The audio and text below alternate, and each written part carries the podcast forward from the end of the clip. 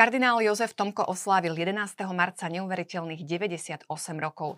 Je najstarším kardinálom na svete. O tejto významnej postave slovenskej, ale aj svetovej cirkvi sa budem rozprávať s kňazom a publicistom Marianom Gavendom. Vítaj, pekný deň. Ďakujem pekne. Bolo by určite vzácne mať tu v štúdiu samotného oslávenca, ale myslím, že aj ten čas, ktorý strávime uh, s rozprávaním o ňom, bude veľmi vzácne, taký hodnotný a zaujímavý. Ty si s kardinálom strávil desiatky hodín v rozhovore. Výsledkom toho je aj táto kniha kniha, z ktorej vlastne budem vychádzať pri tejto našej debate. Spomínaš si ale na to vaše prvé stretnutie, kde ste sa stretli? Prvý je Tomko, ako vedel som, že existuje. Ja som počúval, som bol na vojne Vatikánsky rozhlas, keď bol menovaný za generálneho sekretára biskupskej synody.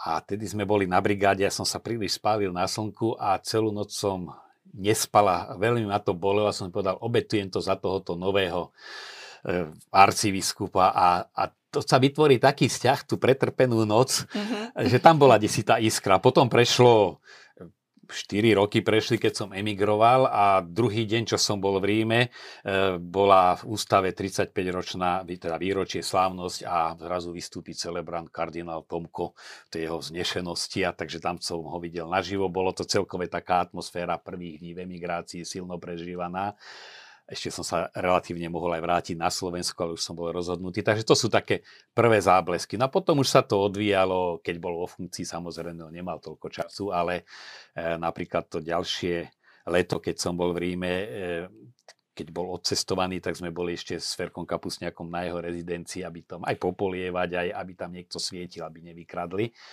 No a tým pádom sa to už tak zbližovalo veľmi. Uh-huh. Kedy si ho videl naposledy? V ostatnom čase si kedy s ním bol? No, to pomerne blízko, asi pred dvomi týždňami. Presne pred dvomi. Uh-huh. Uh, som tak chcel sa do Ríma vrátiť sám po rokoch dosť mnohých, aj tú atmosféru, aj teda ľudí stretnúť. Takže sme mali aj jednu kávu po obede, takú dvojhodinovú dobrú a jednu dlhú večeru. No tak uh, som žasol, pretože naozaj však primerane veku, ale mm, ten jeho pokoj, ten jeho rytmus, že predsa len do obeda kolečko. Marian, ideme ťa vyprevadiť, veď to nie je kus. No mm-hmm. a aj so sestričkou, ale teda pravidelný rytmus, to myslím že Čiže ho drží. stále je do istej miery teda aktívny, hej, udržuje aktívny, sa v nejakej primerane veku, v kondícii, pohyb, pravidelný režim, proste meditácia, kaplnka, to všetko Myslím si, že to je aj tajomstvo popri tom zdravom základe, ktorý dostáva človek do daru a nie každý taký silný, ale aj to bola jeho spolupráca. Keď mal okolo 90 som sa opýtal, pán kardinál, aj cvičíte ešte? Ale už len tak trochu štvrť hodinku na rozhýbanie. No ktorý 90 cvičí štvrť hodinku? A predtým pekne v jeho spálni vedľa postele horský bicykel a trénoval, aj keď sa vodne dalo ísť. Takže tam naozaj tú takú aj normálnosť zorientovanosť vo svete. Slovenčina. To človek obdivuje. On žil v čistej Slovenčine spisovnej možno dva roky v Bratislave. Potom bol v zahraničí roky v americko-talianskom prostredí. So Slovakmi sa stretal relatívne málo. Školu mal na východe v silnom dialekte a on takú čistú Slovenčinu. Mm-hmm. Marian, vedia ja sa to aj učím. Priebežne tak eh, hovoril. Ale aj modernú. Marian, dones to prosím ťa na kľúči a pošlem ti to a proste takú slangovú slovenčinu uh, mladých ľudí, takže naozaj tam tá sviežosť mysle, tá otvorenosť mysle sa úžasne prejavuje. Ako je to neuveriteľné, 98 rokov a naozaj ešte si sám hovoril, že na káve ste sedeli, rozprávali ste sa. Čo teraz z tých rozhovorov nejako ti tak vyplýva, alebo, alebo čo tak um, kardinál možno má ešte stále tak na srdci, čo dáva, teda aj takto verbálne von? No to som si tak uvedomil, lebo sa to nedalo si to nevšimnúť, že z toho jeho obrovského okruhu činnosti, misie, Afrika, to bola jeho srdcová záležitosť, evangelizácia, eh, kde Slovensko mal srdcom blízke, ale nemal na ne až tak priestoru. Jeho život bol celocirkevný a to všetko sa vytratilo a jediné, čo zostalo, takmer jediné Slovensko. A nielen také, že spomínam na drahé Slovensko, moju rodnú vlast, ale Marian, čo by tak tomu Slovensku pomohlo? Čo by tam bolo treba robiť? A sú tam nejakí kňazi, čo sa tak stretajú a premýšľajú, ako ďalej. Vlastne to jeho koncepčné videnie, mm-hmm. ale stále tam ritornelo Slovensko, Slovensko, ako mu pomôcť? Čo tým Slovenskom hýbe? Povedz, čo tam je taký vietor do plachiet? No tu sa spája, ako som povedal, tá srdečnosť a jeho spôsob videnia nie je nejaké detailíky, ale čo je hybná sila, ako to uchopiť, ako tu reagovať. No a toto je úžasné, že to všetko splasne a toto čnie stále ako taký pilier. Ako si spomínaš na to obdobie, keď ste tvorili túto knihu? V úvode aj samotný kardinál uh, tak uh, popisuje, ako sa vôbec rodila táto myšlienka a hovorí tam, že viacerí ho nabádali, aby tak spísal to, čo prežil, ten jeho naozaj bohatý aktívny život a trošku sa tomu bránil, ale teda nakoniec si vybral novinára, ktorý mu bude vedieť klas otázky. A teda naráža na teba, že um, v podstate on si vybral teba ako niekoho, kto má viesť tento rozhovor. Ako sa to celé rodilo? Aký čas ste spolu trávili?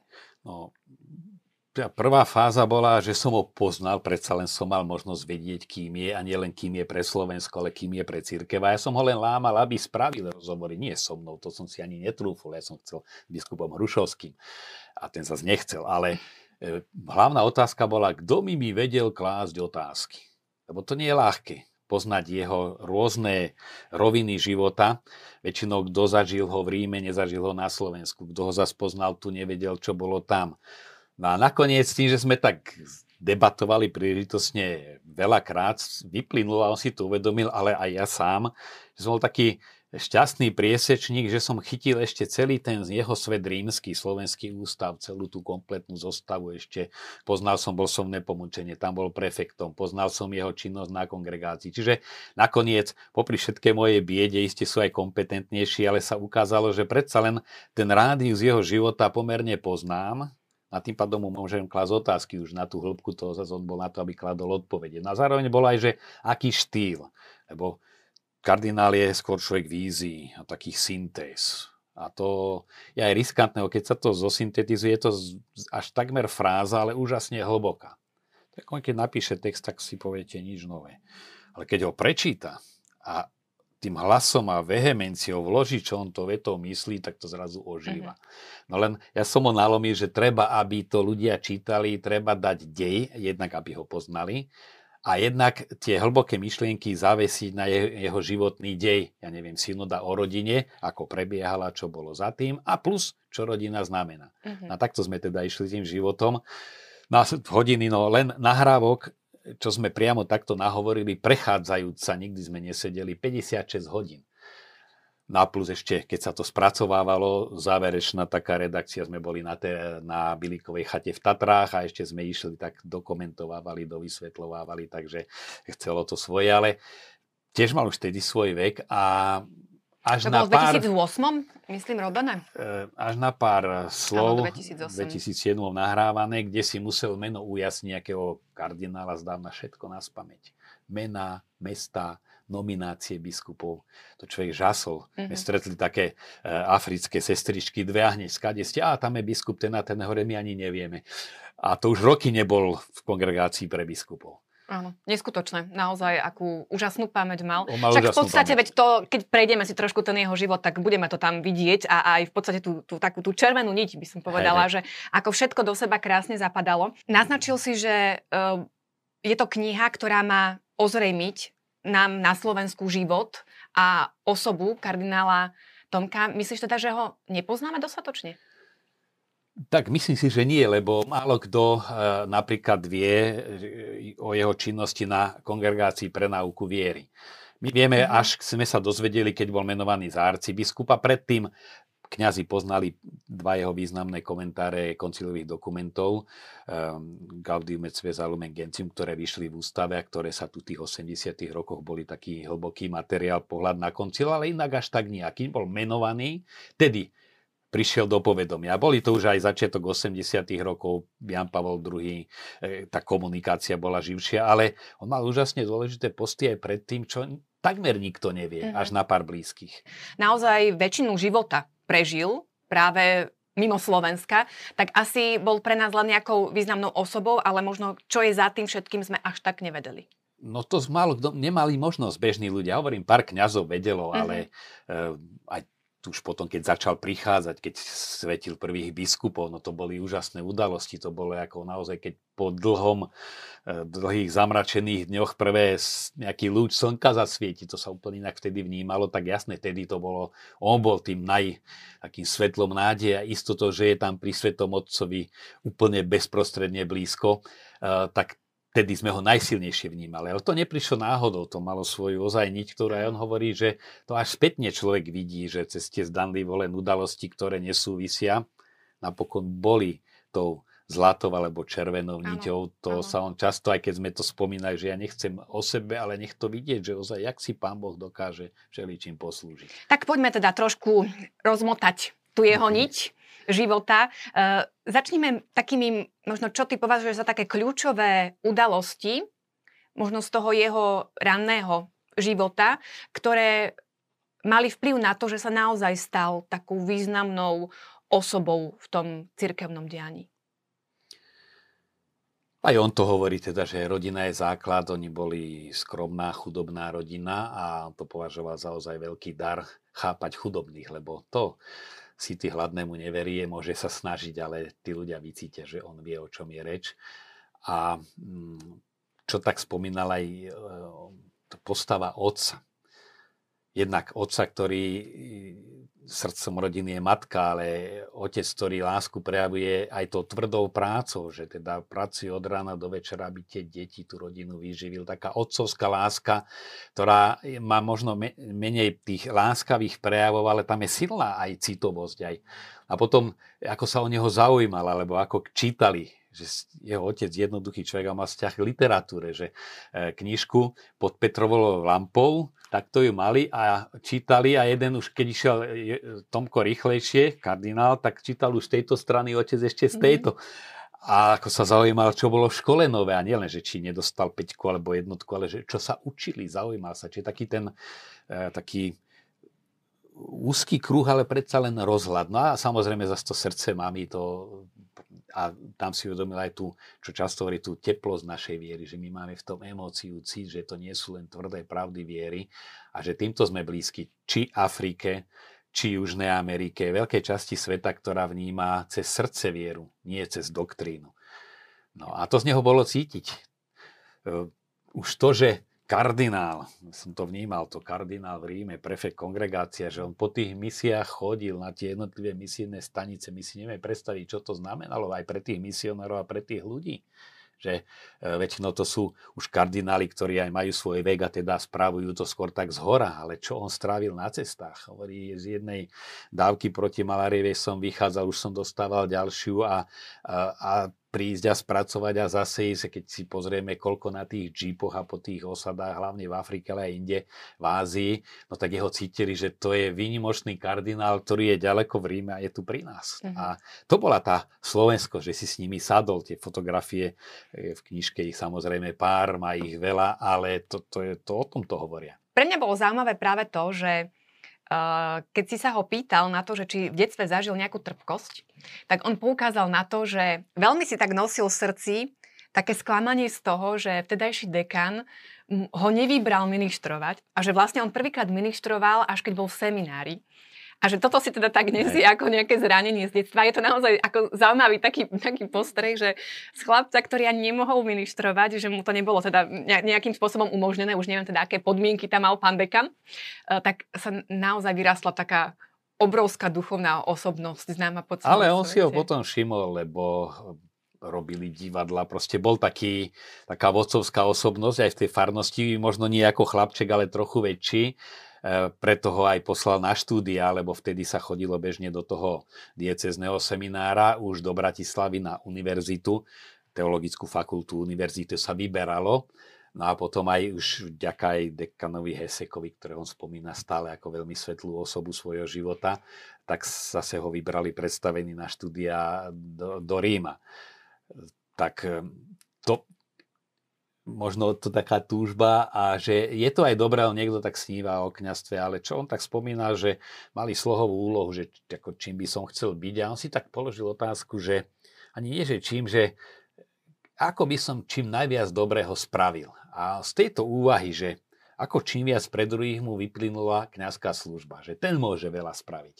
Mm-hmm. Tak taká motivácia nie, že ministrujem a pán Kaplan s námi hrá futbal a sa mi to páči a teda aj tak pán Boh volá tých budúcich kňazov, ale u neho to išlo takého, s takou akýmsi pozvaním do toho darovania života veľkej idei. Aj teda zásluhou dekana sa dostal na štúdia, potom e, do zahraničia a to bol ten dôležitý bod, kedy vlastne prišiel do Ríma a tam strávil potom naozaj a trávi doteraz. Alebo trávi doteraz vlastne zvyšok svojho života. Bol vo Vatikáne, žil mimo Slovenska. E, ako dokázal reflektovať ten život na Slovensku? Ja to nazývam taký generálsky post a vojak prvej línii. Obidvaja sú dôležití. Ja som to porovnal biskup Rušovský, to bol ten vojak v prvej línii, stretnúť, ísť a Tomko bol vždy taký na tej generálskej rozhľadni. E, on e, napríklad, keď bola, sa videla a cítila veľmi potreba, nejak sa tí Slováci, ktorí tam zostali, väčšina nechtiac, len ich tam proste zasekol ten e, február e, víťazná prehra a v počiatku sa zdalo, že to bude na krátku dobu, ukázalo sa, že na veľmi dlhú, že aby mohli spolupracovať, stretať sa. No on bol hneď ten, ktorý vytváral štruktúry. Aj keď sa rodila idea Slovenského ústavu, no každý prispieval nejako, ale on s tým jeho takým nadhľadom tak urobil veľké turné po Amerike, severnej teda, po Spojených štátoch aj Kanade a našteval rovno veľké osobnosti tá zásada nie je jeho, ale z jeho prostredia, že keď chceš niečo vybaviť, nesmieš zastať na vrátnici, o vrátniky len povie, že nesmieš ísť ďalej. Ale pýta sa rovno k riaditeľovi a vrátnik mm-hmm. ti zasalutuje. No on išiel takto na to e, toho veľkého podnikateľa e, Romana, ktorý tedy bol aj bohatým Slovákom, biskupa Grudku a tak to bolo vlastne e, mladý chalan, keď to povieme tak ľudský a on hovorí, že až žasne, že my sme ich v tom nadšení tak pre, presvedčili, že oni na to dali veľké peniaze. To bolo ozaj veľká vec, ten slovenský ústav postaviť takúto budovu a nedalo mm-hmm. sa len značenie, ale to, hovorím to také, také komplexné, objektívne, čo treba, ako treba založiť, zorganizovať. Boli tí, ktorí potom tú mravenčiu prácu museli robiť, lebo veľké idei bez tých realizátorov ostanú v lufte a zase Zolen je zahrabaný v malej práci a nemá tú víziu, tak sa desi tam v tom stráti. Tak to bolo, to je prozretelné, to je povahová črta. A plus, čo aj kardinál zdôrazňuje, to je tá slovenská pracovitosť, ktorú si od detstva priniesol aj tým, že aj on mal svoje povinnosti od malého chlapca a otec pracovitý, lebo jedna vec je talent a druhá je pracovitosť. No a to práve, že on sa ocital v prostrediach, kde mohol aj vegetovať, mohol byť priemerný, No ale on sa snažil brať to ako výzvu. Napríklad e, na prázdniny seminaristi nepomučená chodili, mali takú v e, Livorne vilku pri mori, e, lebo domov nemohli. No tak tam sa oddychovalo, tam sa on sa učil anglicky. A naučil sa dosť dobre. Potom už chodil kázať a, a mohol len si čítať knížky, možno oddychol, vedie leto, kúpem sa, čítam si nejaký pekný román alebo životopis.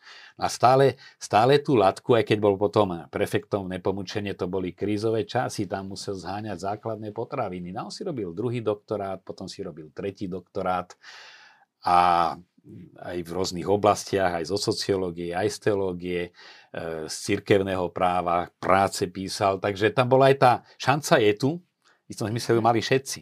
No ale on sa jej chytal vehementne. No túto jeho uh, pracovitosť si v správnom čase všimli tí správni ľudia. A ktorý je taký ten zlomový mod, uh, bod, že sa dostal vlastne do takých tých uh, nejakých kľúčových pozícií v tom Vatikáne, že mu to ako, myslím to v dobrom slova zmysle, rozbehlo teda tú, tú kariéru? No, tam bola odvaha podľa všetkého. On vidie, že keď zostane v nepomučenie, bude stále zháňať maslo a všeličo, ale takým tzv. protektor nepomučená bol kardinál Ottaviani. Každé to pápežské kolegium malo takého z tých najmä kardinálov rímskych, takého protektora, ktorý bol vtedy prefektom pre teda kongregácie pre náuku viery, vtedy sa volalo Sveté oficium, mm-hmm. teda bývalá inkvizícia, tak pejoratívne trošku nazvané, ale to je starobilá kongregácia e, a tak vedel o nej, možno sa aj rozprávali, musel nutne e, prichádzať pravidelne s Tomkom ako prefektom a vicerektorom, ktorý sa staral o chod toho nepomúčená, kam kardinál chodil.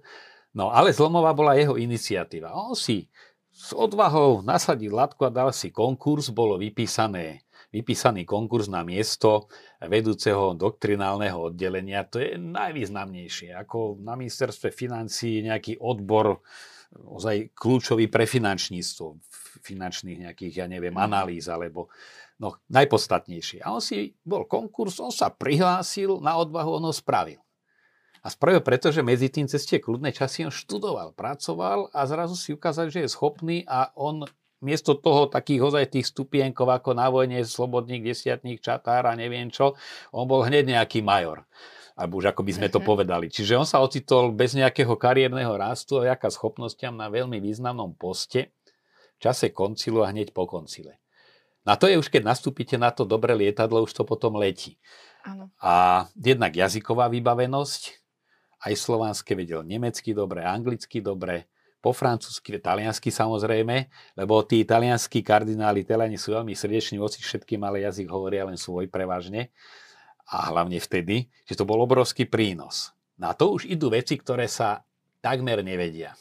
A ja som to tak vyťahal nepriamo z neho, že to boli časy, keď e, na koncile sa rozhodlo, že musí sa založiť, je potrebné založiť Svetovú teologickú komisiu.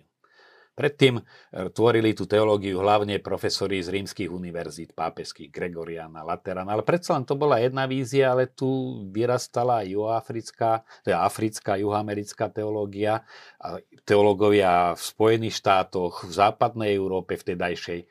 No, bola myšlienka, že správame Svetovú teologickú komisiu. On dostal za úlohu ju ustanoviť Vytvoriť? a zvolať. Uh-huh. Mi ukazoval v archíve, prvý zoznam a pozvánky, ktoré, ktorými ju zvolával.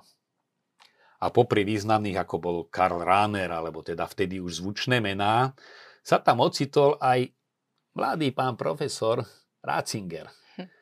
ktorý vtedy bolo takých profesorov veľmi veľa, len ho vyčmuchol, mal nos. No a ako prišiel s ním do kontaktu?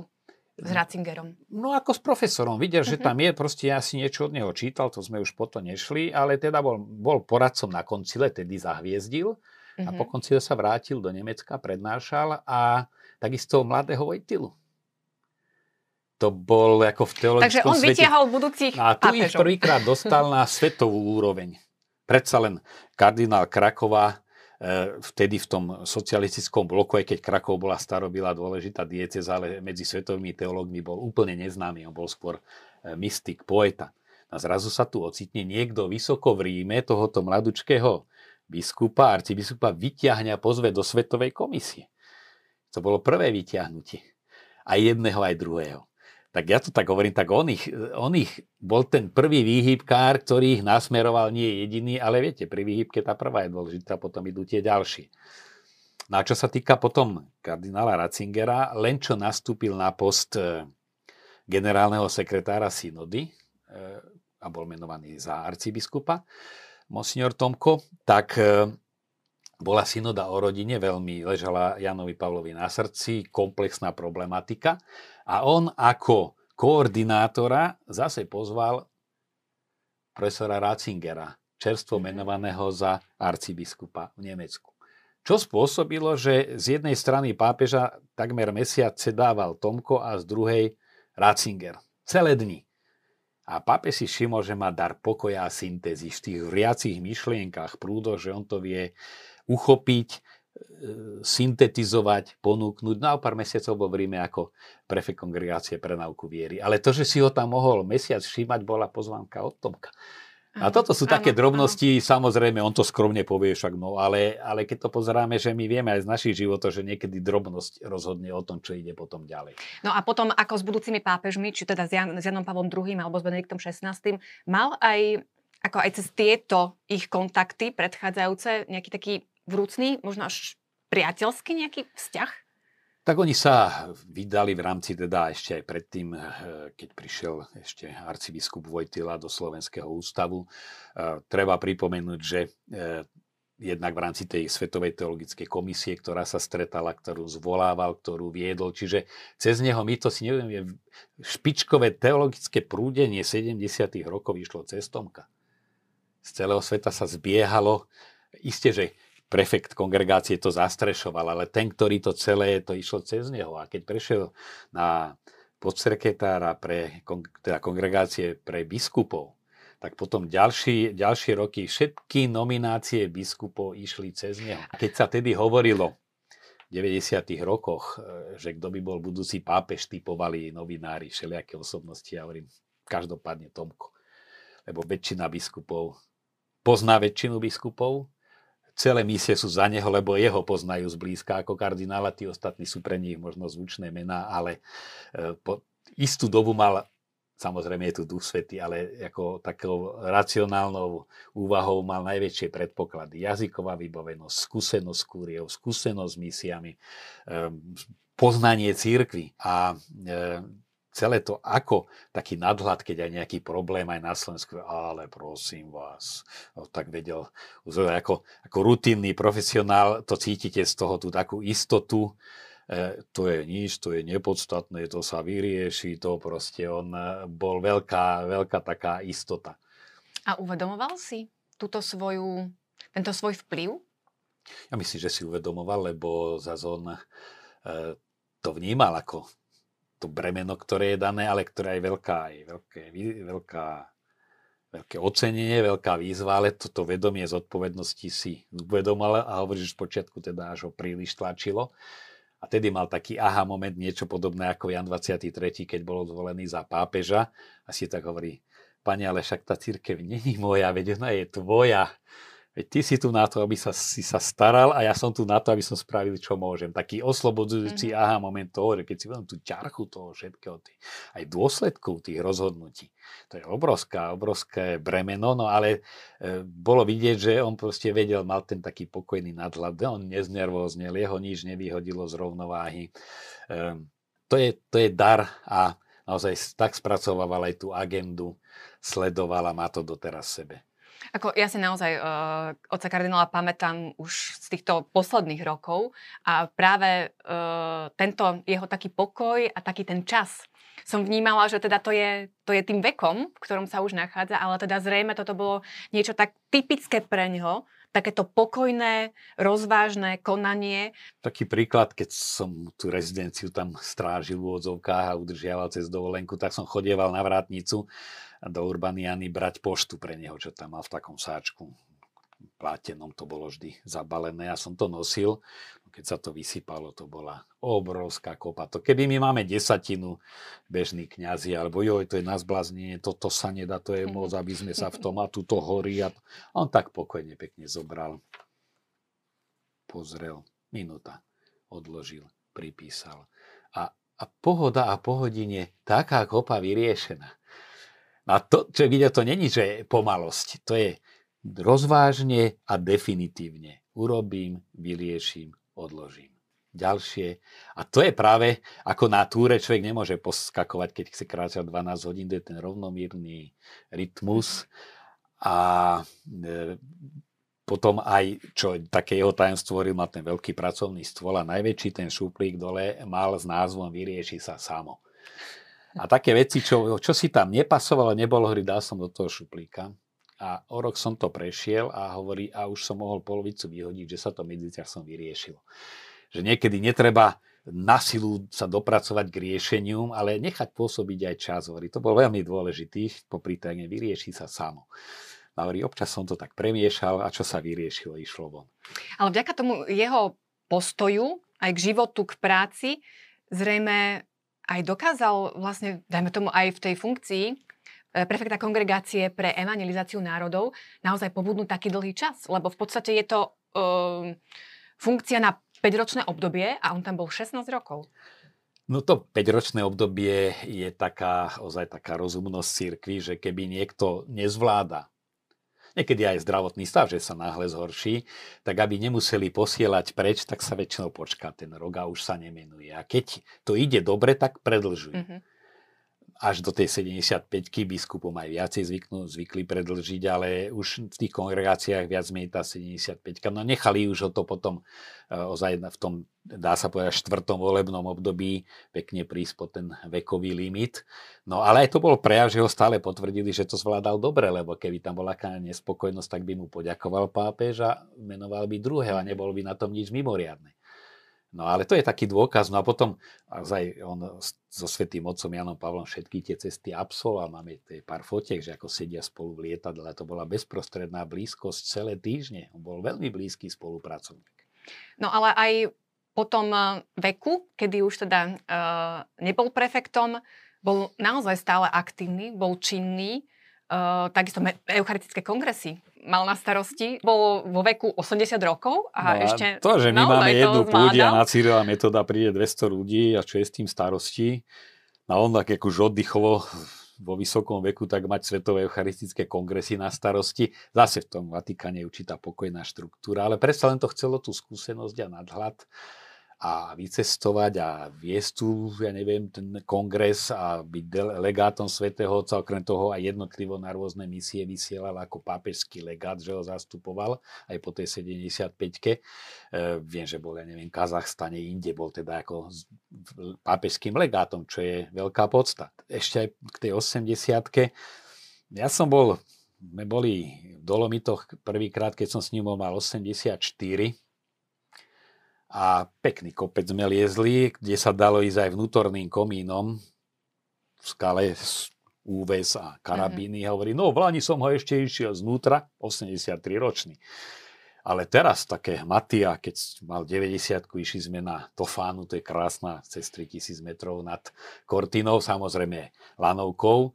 A potom ešte sa dalo ísť. Ja hovorím, pán kardinál, ja si vybehnem fotiť hore a vy tak počkajte tu prosím vás, a bol taký chodník, pekný síce, ale zrá strašne hlboký. A potom už to začalo byť zlé a ešte aj to lano, ktoré bolo medzi také týče navlečené, bolo roztrhnuté a ja som nejak vyšiel hore a videl som dole kardinála, si no dúfam, že pôjde len potiaľ a ďalej nepôjde, tak tam bol nejaký Talian, mi fotil snímečky z vrchu a zrazu taký kameň a ponad ten kameň ruky sa. A on sa vytiahol v tej 90 a on vyšiel hore.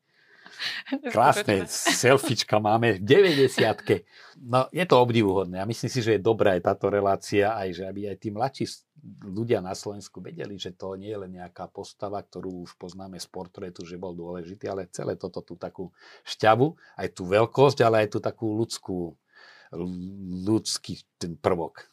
A má svojich pokračo- pokračovateľov na Slovensku? Možno tých Tomkov tu máme viacero, ale vo fáze, keď bol Tomko tam a tam a pracoval, lebo on e, to, že na istom, v istom momente bol schopný určitú funkciu zvládnuť a že takto predchádzali 10 ročia usilovnej práce. No a to musí byť aj určitá historická okolnosť, že sa zrazu niekto vyplaví. Tak e, my sme v tej fáze teraz, že veľké osobnosti odchádzajú a nové ešte sa len formujú to je také prechodné obdobie. E, a neviem, napríklad taký Cyril Vasil, arcibiskup, keď bol na poste sekretára, tak ja teda môj typ ani nejaký intuitívny bol, že on bude ďalší slovenský kardinál. Tým nechcem do tých kariet vstupovať, ale logicky by to bolo tak. E, čiže mali sme tam významných ľudí, máme a to už musí byť určitá súhra v tomto súvisuje mnohí, že a kedy bude mať Slovensko kardinála. Áno, lebo nemáme voliteľa, ktorý by mohol zasiahnuť do voľby budúceho pápeža. No tu ja radím pozrieť si trošku globus alebo mapu sveta, pozrieť si, aké malé Slovensko. E, že ten e, počet kardinálov je stanovený. Že z terajších, mení sa to každým týždňom, z 213 len 119 je voličov. Že koľko je veľkých miest, kde už tradične je na čele kardinál, no v Paríži, aby nebol kardinál na čele, alebo v Janove, alebo ja neviem, v Prahe a ideme ďalej. V Mníchove, aby, no to, vo Viedni a už vidíte v Budapešti. Hm. Na, to sme len ešte stále tu v okolitých dedinkách, keď to zoberieme svetovo. Plus sú kongregácie, na ktorých čele sú kardináli. Plus sú kardináli emeritní. Plus sú kardináli za určité zásluhy. Treba z eh, Raniero Cantalamessa, papežský kázateľ, ktorý sa stal kardinálom, ale ne, nespravuje nejakú arcidiecezu alebo úrad, dokonca je pustovníkom teraz. No a keď sa to zráta, tak tých 200 postov sa úžasne rýchlo rozchýta. No a pretože na Slovensku my nemáme tradíciu, že toto je ja neviem, primaciálne miesto, že Nitra je v tradícii už stáročie, že tam je kardinál. A či kardinál Korec alebo Tomko boli skôr menovaní Tomko v, v, teda v rámci funkcie, že prefekt býva kardinál, tak sa stal prefektom a stal sa kardinálom. Kardinál Korec zase bol tou ikonou celého prenasledovania a to bolo skôr to ocenenie jeho utrpenia, jeho služby a cez neho vlastne aj všetkých, ktorí, že to papež ocenil tým kardinálským klobúkom, keď to tak nazveme. No a ešte sa ne, nezaetablovalo, že nutne musí byť, ja neviem, aj arcibiskup Košic, aj Bratislavy kardinál. Mm-hmm. No to možno budúcnosť až vytvorí, ale keď si pozrieme, eh, aj teda stav, ktorý je spred pár mesiacov, bolo 114 kardinálov z Európy. Južná Amerika 26, Severná 31 a keď si pozrieme nominácie pápež, teraz kladie dôraz viac vyťahovať tieto církvy. Európa 114 a je to aj vďaka Rímu, samozrejme Vatikánu, ale treba z Afrika len 21. Ázia 22, čiže on dáva prednosť, a to sú tiež obrovské diecézy, obrovské aj teda významné množstvo katolíkov, ktorí tam žije a teraz tiež vidí, tak aj oni, aby mali, alebo teda, aby aj oni boli zastúpení v kardinálskom zbore. Je to netreba brať, že my teraz nemáme nikoho schopného. No a čo znamená pre danú miestnu církev, keď má kardinála? Tak je to fakticky pre miestnu církev, je to určité ocenenie že mať kardinála. Ako priamy dopad to bezprostredne mm-hmm. nemá. Tam je dôležité, aby, akí sú arcibiskupy a biskupy. Od náklade toho e, tá, ten život cirkvi závisí podstatne. No a to zastúpenie na tých kongregáciách e, je skôr služba miestnej cirkvi pre všeobecnú, než že tam môže spraviť niečo pre miestnu. Ako sa to tak e, nejak logisticky uvažuje je to, je to určitá podsta, určitá zodpovednosť. No a čas ukáže, no možno sa niekto z tých, čo aj, aj v Ríme pôsobia, stane nejakým prefektom nejakej kongregácie alebo nejakého postu, ale hovorím, svet je veľký a zase nie je to jediná veľká služba cirkvi len byť kardinálom. Tak Slovensko má najstaršieho kardinála na svete. Teraz sme sa niekoľko minút o ňom naozaj zaujímavo rozprávali. Ja som ti veľmi vďačná aj za také mnohé zákulisné veci, ktoré sme nevedeli a ani sa možno nemáme odkiaľ dozvedieť. Uh, a ja ešte na záver spomeniem, uh, kolega, keď pred uh, niekoľkými mesiacmi, pred pápežovou návštevou, pred, pápežov, pred návštevou pápeža Františka na Slovensku, robil rozhovor s kardinálom Tomkom a pýtal sa ho, že aký je to pocit byť najstarším kardinálom na svete. A on s takým úsmevom povedal, vôbec sa nad tým nezamýšľam. Za to, že som ostal najstarší, predsa ja nemôžem. Čiže naozaj to je taká asi pekná bodka aj na tomto vidieť Hej, vlastne, že, že ako uvažuje. Že je najstarší, ale mysel má stále mladú. Je to naozaj úžasné, že vôbec môžeme rozprávať o takomto človeku, ktorého máme na Slovensku, o takomto významnom Slovákovi a verím teda, že to ocenia aj naši diváci. Srdečná vďaka. Tak prajeme mu všetko dobré. Všetko dobré k narodeninám.